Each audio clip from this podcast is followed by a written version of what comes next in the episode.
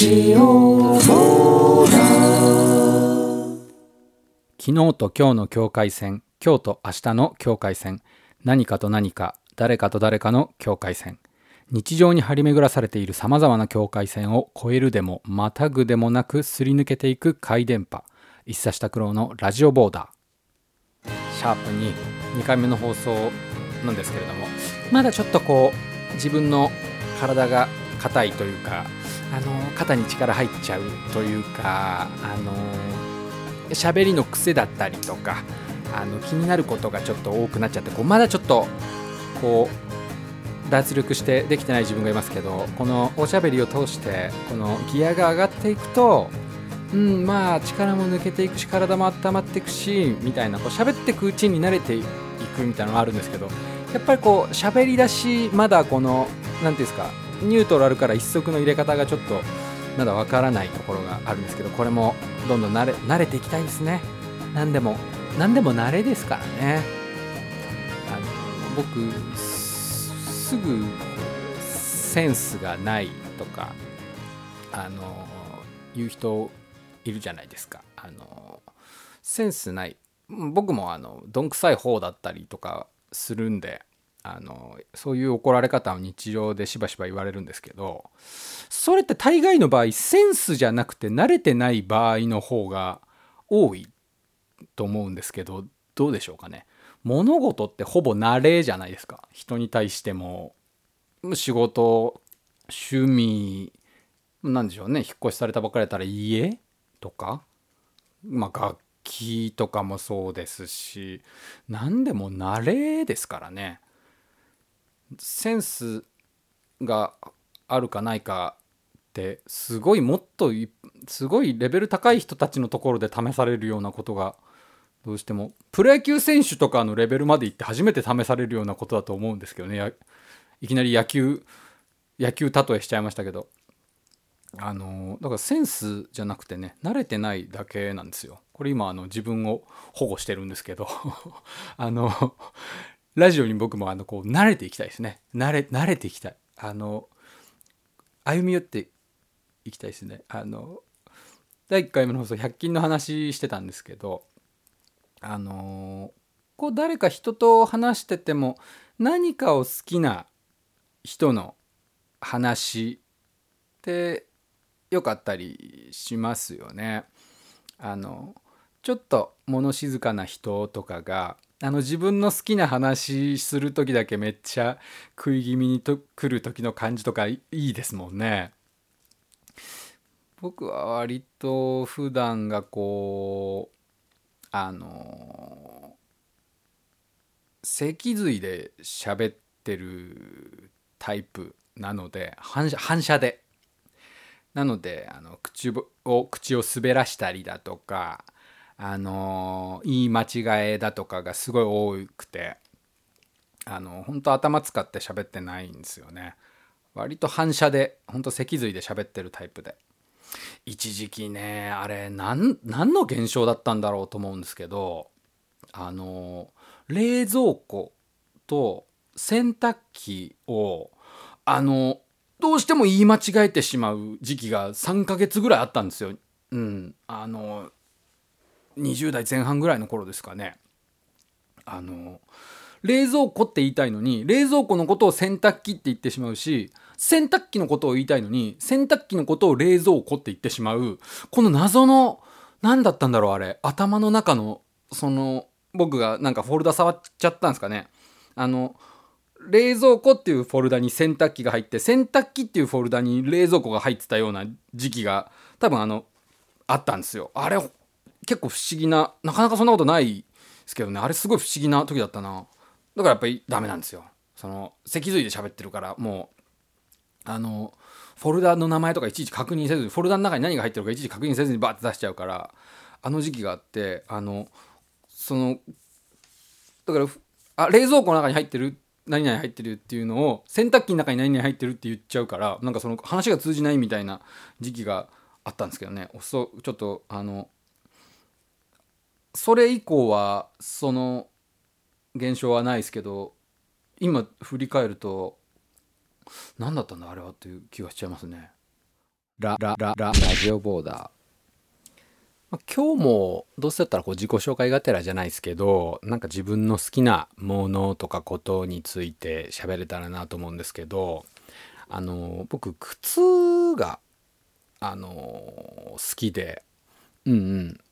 最近で言うと、まあ、スニーカーもそうですしまあ革靴とかサンダルだったりもえ靴はもう全般的に好きですね。うん。何ていうんですかそのコレクターで何百足も持ってますってわけじゃないですけどでもまだおろしてないあのスニーカーとか履いてないけど買っちゃったりとかあと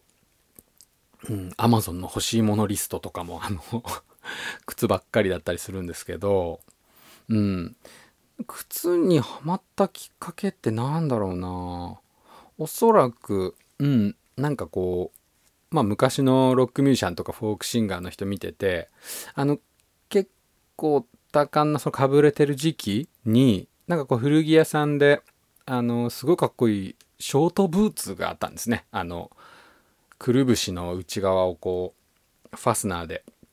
締めるような。で、それは未だにあの手入れして、あの、ごくたまに履くんですけど、ちょっとソールが剥げてきちゃったんで、なんかこう、お直し屋さんに持ってかなきゃな、みたいな感じで、最近ちょっとあんまり履いてないんですけど、それがおそらくきっかけだったように思いますね。で、最近は逆に、あのもうほとんどスニーカーばっかりなんですけど、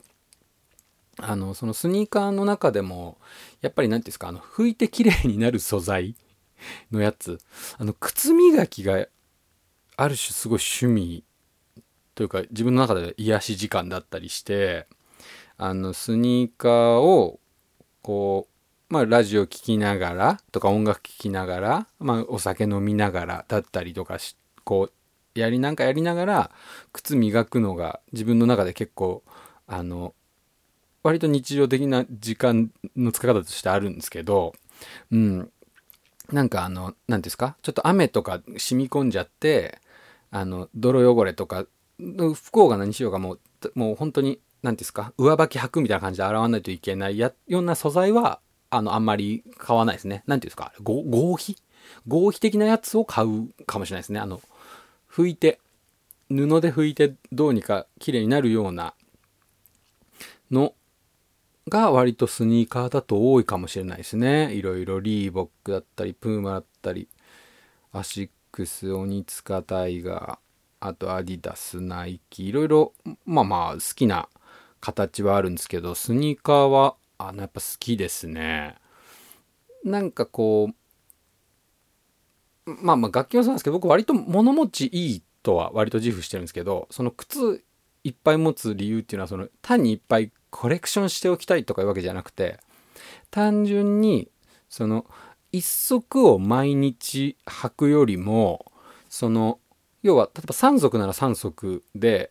あの履き回した方が一足にかかるそのダメージは少ないわけですからあの全部いいじゃないですか。例えば3足をこう毎日毎日履き回してるとしてあのそしたらもより持つわけじゃないですか。で、例えば、あの、100均とかで、あの、本当か、あの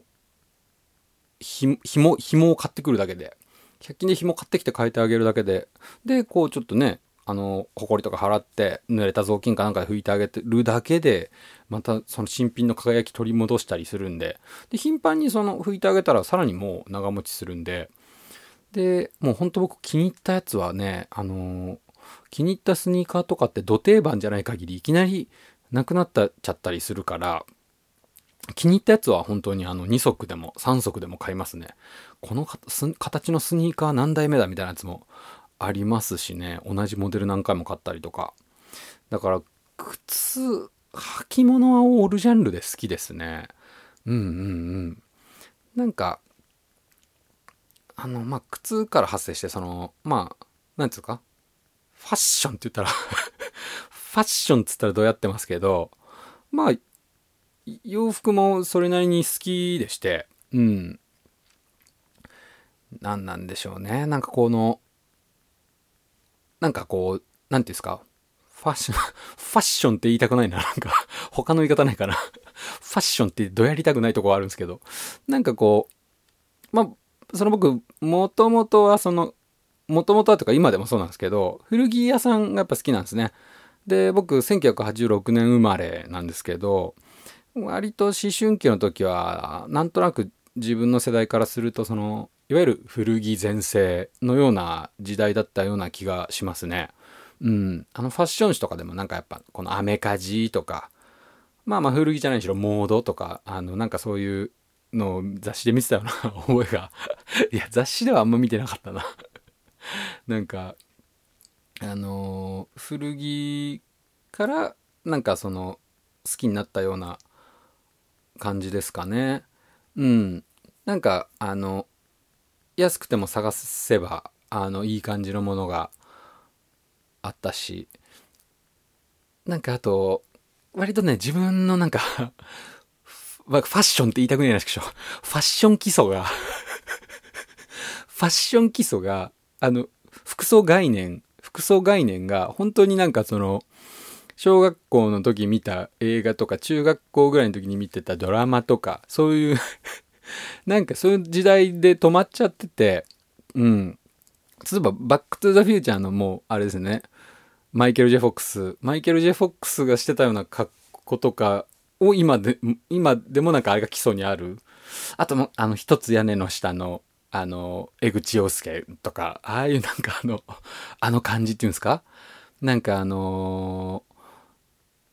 ー、なんかね、そういう感じでちょっとファッション基礎が止まってるんですよね。あのー、あとあれか、コーチっていうドラマあったんですけど、コーチの玉置浩二あの浅野初子と玉置浩二が主演だったやつあその玉置浩二のファッションだったりとかでその時でなんか自分のファッション基礎がもう固まっちゃってるんですね。そっから全然あのレベルアップしてないんですよ。だから今でもチョイスするのはそういうなんかなんかちょっとブルゾンだったりとか動きやすい服装が多いですかね。でそのあでも面白いもんですね。なんかファッション、できるだけファッションって言わずにこの話題をやりくりしたいんだけど難しいな。あの、こう、振り返ってみると、なんか、あれですね、自分年表の中でも、その、思い出したくないような生きってる気って なんで俺こんな格好してたんだみたいなことありますよね。まあまあまあ、それは、あれですね ちょっと話飛んじゃいますけど、ラジオやる時点で、なんか分かってたことだからな。これも多分 今喋ってることも何年後か、から何年後聞いたらね、あの、生き恥をさらしてるのと一緒だ、多分後で聞いて恥ずかしいと思うんで、なんかこう、どうせだったらもっと恥ずかしくなっていこうぜっていう感じで、自分のちょっとファッション遍歴振り返ってみたいですけどね。あのー、その、なんていうんですか、したい、してみたい格好とかあるじゃないですか。あの、憧れてる人みたいな格好をしたいって、やっぱりなんか、なんとなくあると思うんですけど、あの、僕、自分史上一番かぶれてる時代は多分ね、二十歳、二十、二十歳そこそこぐらいから24ぐらいまではずっとすごいロン毛だったんですよね。あの、何ですか？髪ブラできるぐらい紙ブラできるぐらいロン毛だったんですけど、その時はもう、あの、いわゆるベルボトムを履いてたんですね。うん。ベルボトムもね、たくさん持ってましたわ。ベルボトム、たくさん持ってたなで、ベルボトム履いて、まあ、靴は、その、TPU に合わせて、なんか、その、まあ、スニーカーだったり、革靴だったり、いろいろで、で、こう、なんか、ポリシャツ？ポリシャツっていうんですか？あのテロンテロンのやつですね。いわゆる、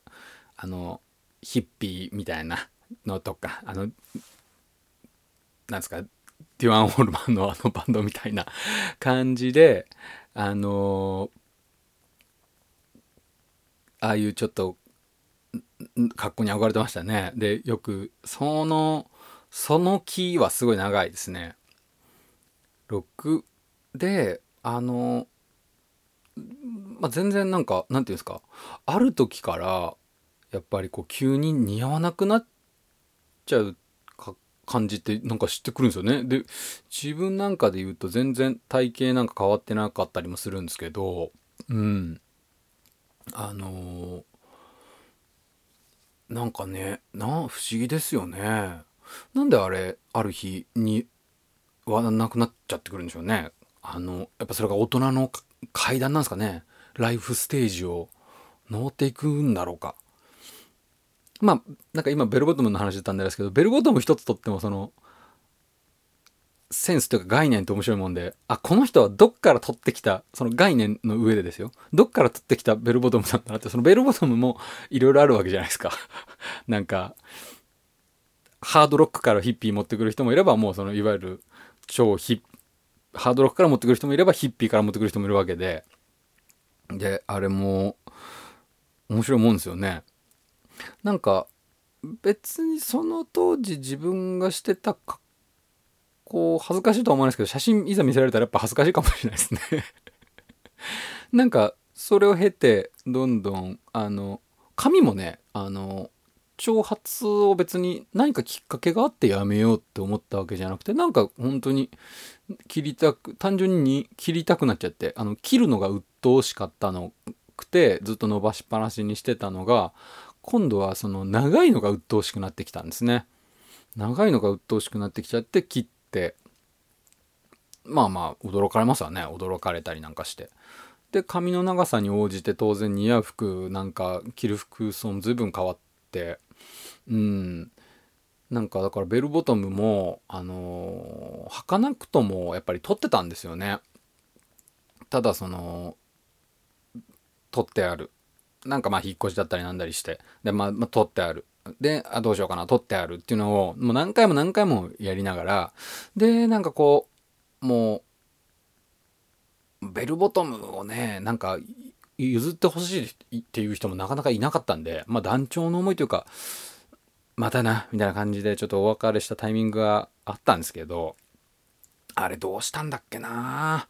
ちょっと、あれどうしたんだったっけなまあお別れしたんですよね。うんうんうん。なんか、そう考えるとあれだな最近はもうとにかく楽、楽一本ですね。ベルトとかもしなくてもいいような。腰ほとんどゴム素材のものしか普段最近はもう履いてないですね。それはあの、どうなんでしょう。なんかやっぱ動きやすいんですよね。歌う時とかもすごいいいんですよ。あの締め付けるものがないから。もう、あとベルトって意外と楽器に傷つくんですよ。あのベルトのバックルって。中古の楽器とかに、中古の楽器あるあるなんですけど、ベルトのバックルの傷結構あって、あとあれカチャカチャ音するから、あの、意外と弾いてる時僕、あの、ちょっと神経質な一面があるんで、あれ気になっているんですよ。だから、あの、ベルトしなきゃいけないズボンの時は、あの、ベルト外してあれしてたんですけど、ベルト外しても大体ジーパンとかってあの、ボタンあるじゃないですか。なんかああいうので気づいちゃうのとかもあんま、なんかこう、ちょっとストレスで。だからもう最近はもう全部ゴほ、ほぼほぼゴムっすね。あの腰の素材は。ズボンの腰はほぼほぼゴムっすね。だからなんかこう振り返ってみると面白いですね。うんうん。なんだろうなと。でも自分で似合うのかどうかっていうのもわかん、わかんないもんですよね。なんか、何でもね、好きなもの来たらいいと思うんですけどなんかその服単体で見たらかっこいいのに自分にできてみたら似合わないっていうことってもうすごいあるじゃないですか。それ多分それをが試着っていう概念だと思うんですけど あの何なんでしょうね。そのあ今あれ思い出したな。武井壮があの自分の体って動かそうと思っても意外と思い通りに動いてないもんだみたいな。で、その自分の頭の中とその体の誤差を修正していくことが、そういう練習が必要だみたいなことを武井壮が言ってたんですよ。だから洋服もそうなのかもしれないですね。なんか頭の中のすり寄せというか、自分を知るというか。今考えたら僕なんて全然身長低いのにもうベルボトムを 履いてたのが入ってたのが、そうだかもしれない。竹井壮から見たら、お、前って怒られたかもしれないですね。頭の中とあれの差がすごいぞって言われてたかもしれないですね。うん。ラ、ラ、ラ、ラ、ラジオボーダー。それでは、ここで一曲お聴きください。今日はライブの音源を流してみようかと思います。えー、昨年の夏頃ですね、2019年8月27日、高円寺次郎吉というところでライブをしたんですけれども、その時のライブでの演奏になります。エレキセットでの演奏ですね。サポートメンバーはギター田中ぶ、ベース牧野よし、ドラムス藤田愛。よし、行ってみよう一冊した苦労で僕は旅に出なかった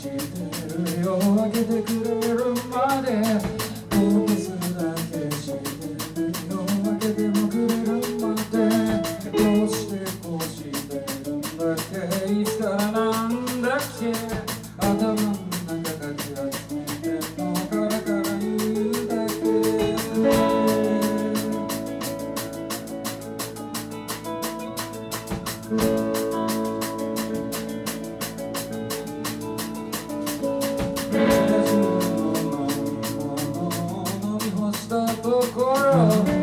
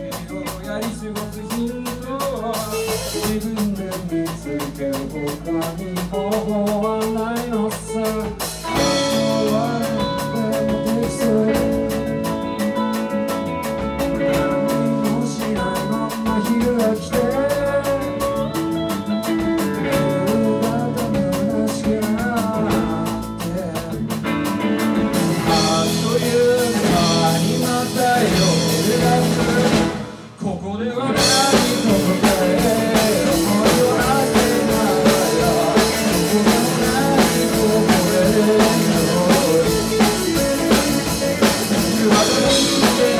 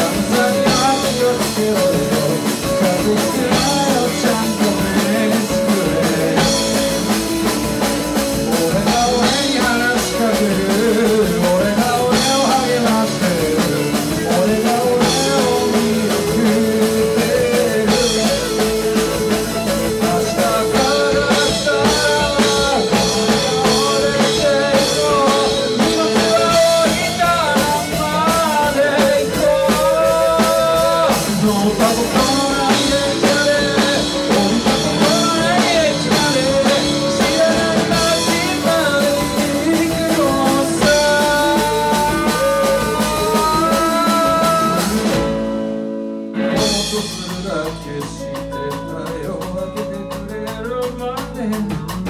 とすだけしてたよてもくれる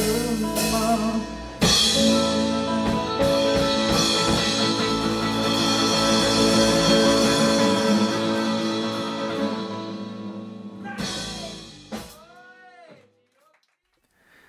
石田拓郎で「僕は旅に出なかった」でした。えー、好きなものの話あのーこれ僕ね、家でね、あのー花育ててるんですね。うん。これはもうハマってる、もう、とかの領域じゃないですね、もうね。ガーデニングおじさんですもん。ガーデニングおじさんと呼んでいただいていいと思いますね。うん。ちょっとあの、な、な、いっぱい育ててるんですけどね。うんうんうん。これから咲くのが楽しみなので言うと、口なしとか。あと今、めっちゃ咲いてるんですけど、芝桜も今、あの、家で育てるやつ綺麗ですね。あとね、コデマリっていうの最近買ったんですけどね、コデマリ。コデマリもいい感じですね。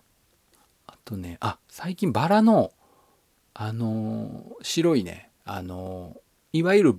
なんですか、バラバラしてないやつ、白いのでいいのが、あの、可愛らしい感じを気取ってないのがあって、それも買いましたね。あと、ちょっと枯れ出してきちゃいましたけど、ムスカリもすごい今年はね、綺麗に咲いてよかったですね。あ、あとね、これから、あの、もう咲き出してるんですけど、ガーデンカーネーションっていう、あの、背の低いカーネーションあるんですけど、それもね、あの、すごいね、あの、年をまたいでまたいで、もう元気でいてくれてますね。あとね、あのね、結構僕これお気に入りなんですけどね、あの、スプレーマムっていう、あの、何々マムっていう種類多いんですよ。で、これあの、洋風の菊のことを指すんですけど、うちで育ててるのはスプレーマムってやつなんですけど、あのーそれがね、すごい強くて、あのーもうすごいね、何度も何度も何度も冬を越えてくれるんですね。で、毎年すごい本気出してくるんですよ。で、なんかね、1年に2回ぐらい咲いたりするんですね。春と秋口ぐらいに。えー夏、初夏か。夏前ぐらいにね、1回真っ黄色に咲くんですね。いっぱいなんかぼんぼりみたいにバババババババババババーンって。で、それが一回枯れたと思ったら今度秋になんかオレンジみたいなやつ咲くんですけど、すごい強いですね、これね。あとね、これはもう、もう毎年、あの、心血注いで命をかけてると言っても過言ではないですけど、あの、アジサイ。アジサイ、あの、大きい鉢に2つ僕あの育ててるんですけど、アジサイがね、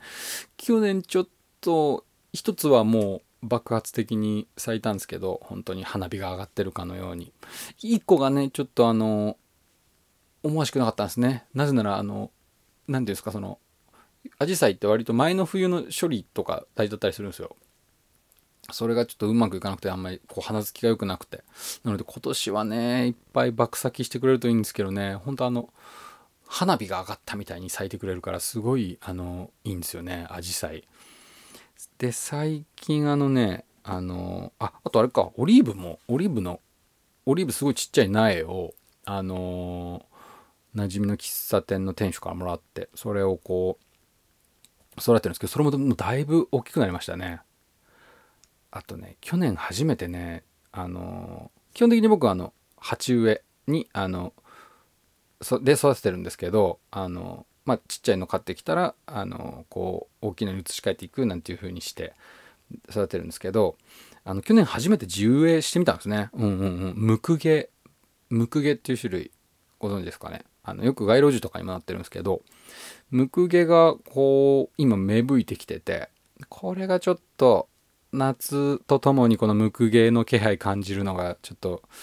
結構、もう今年暖かいから咲くのが早いかもしれないですね。うんうんうん。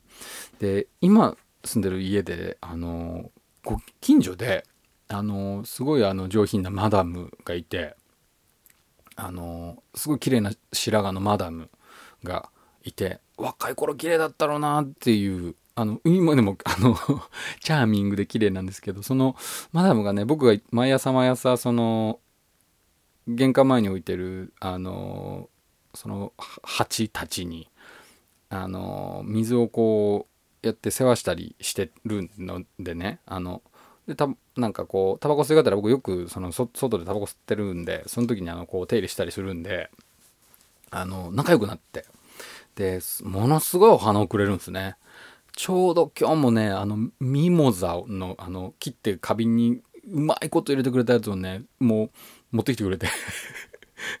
すっごいお花くれるんです。そのマダムにもらったやつもね、いっぱいあるんですよ。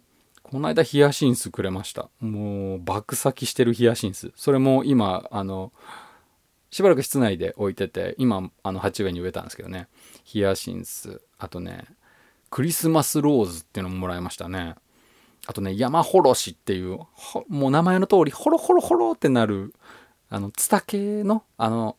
朝顔とか、ああいう感じのイメージの咲き方、咲き方というか、ああいうイメージのツタっていうんですか。で、そこに、あの、ポポポポポポンって本当にホロホロした花びらがつく可愛い山ほろしっていうのもらいましたしね。あと今日ミモザもらったでしょ？あ、あとね、アガパンサスっていうあのやつをね、今ね、アガパンサスをムクゲの横に重植えしたんですけど、アガパンサスもらったんで これも、あの、だいぶいいですね。このお花についても、あの、宣伝するわけじゃないですけど、あの、インスタグラムには割と花の様子とかを載せてるんで、また見てもらったら面白いかもしれないです。あの、よく、でも花、よくインスタグラムのストーリーにありますね これ、またね、この、なんか、今年はちょっと、アジサイは、アジサイ、こう、んんなんていうんですか？全部、あの、もちろん可愛いんですけど、あ、あ、大事なやつ忘れてた。僕今年初めてね、ブルースター、あの、去年買って、今、ちゃんと冬を越えてくれて元気なんですけど、ブルースターもまた今年楽しみっすね。すごい順調にでかくなってくれてるんで。ブルースターって知ってます？あれ、すごい大きな種つけてくれて、あの、それもまた植えてやってるんですけど、あの、切ったらね、本当に、ブルースターって切ったら、もうね、すごい粘着質の樹液出てくるんですよ。あの、ボンドに使えるんじゃないかっていうぐらい、すごい、あの、糊を人差し指につけてこう親指とニチャニチャするとニチャニチャやるじゃないですか。あれのもうちょい強いバージョンぐらいは、アラビックヤマトよりもうちょい強いぐらいの、あの、樹液出るんですよ。だから、そうだそうだ。メこのブルースターメモしなかった。まあ、この、この、あれですね、音楽聴きながらだったり、これもまたお酒飲みながらだったり、あ、お酒飲みながら鼻の手入れあんましないか。なんか、朝、まず、なんかこう、体の調子、なんかこう、よし、やるぞっていうスイッチが入んないときは、まず、鼻の手入れから始めるようにしてますね。そうすると、こう、一日のスイッチがガッと入るところがあって、これもこう、なんか、また定期的にお知らせしていきたいとこありますね。お願いしますね。あ、そうだそうだそうだ。あのー、前回の放送で、あのー、ご当地100均と、とか、あの、家の近所の100均送ってくださいねって言ってたんですけど、そういえばあのメールアドレスができました。メールアドレスは、あの、全部小文字で、スペースとか一切なく、ラジオボーダーポッドキャスト、at gmail.com ですね。ラジオボーダーポッドキャスト at gmail.com。ごめんなさい、ちょっと長くて ラジオボーダー、これしかアカウントがなくて ラジオボーダーポッドキャスト at gmail.com ですね。あの、この説明文とかに載せてあるんで、そこピッと押してもらえたら送るようになってるかもしれないんで、あの、ゆるぼしてるメールテーマは今のところとりあえずあの、家の近くの100均、100均についてのエピソード、あともちろん、あの、ご意見ご感想なども随時お待ちしてますんで、よろしくお願いします。ラ、ラ、ラ、ラ、ラジオボーダー。エンディングです。好きなものの話、ありがとうございました。あ、そうだ。えー、こちらラジオボーダーですね。毎週月曜日に配信にしようかと思っております。続報随時といった感じで。あ、ツイッターアカウントなんかもあの、一冊拓郎ラジオボーダーでツイッターアカウントありますので、よければそちらもご覧ください。ええ、そんなところです。ありがとうございました。昨日と今日の境界線、今日と明日の境界線、何かと何か、誰かと誰かの境界線、日常に張り巡らされている様々な境界線を越えるでも全くでもなくすり抜けていく回電波、一冊拓郎のラジオボーダー、お聴きいただきありがとうございました。バイバイ。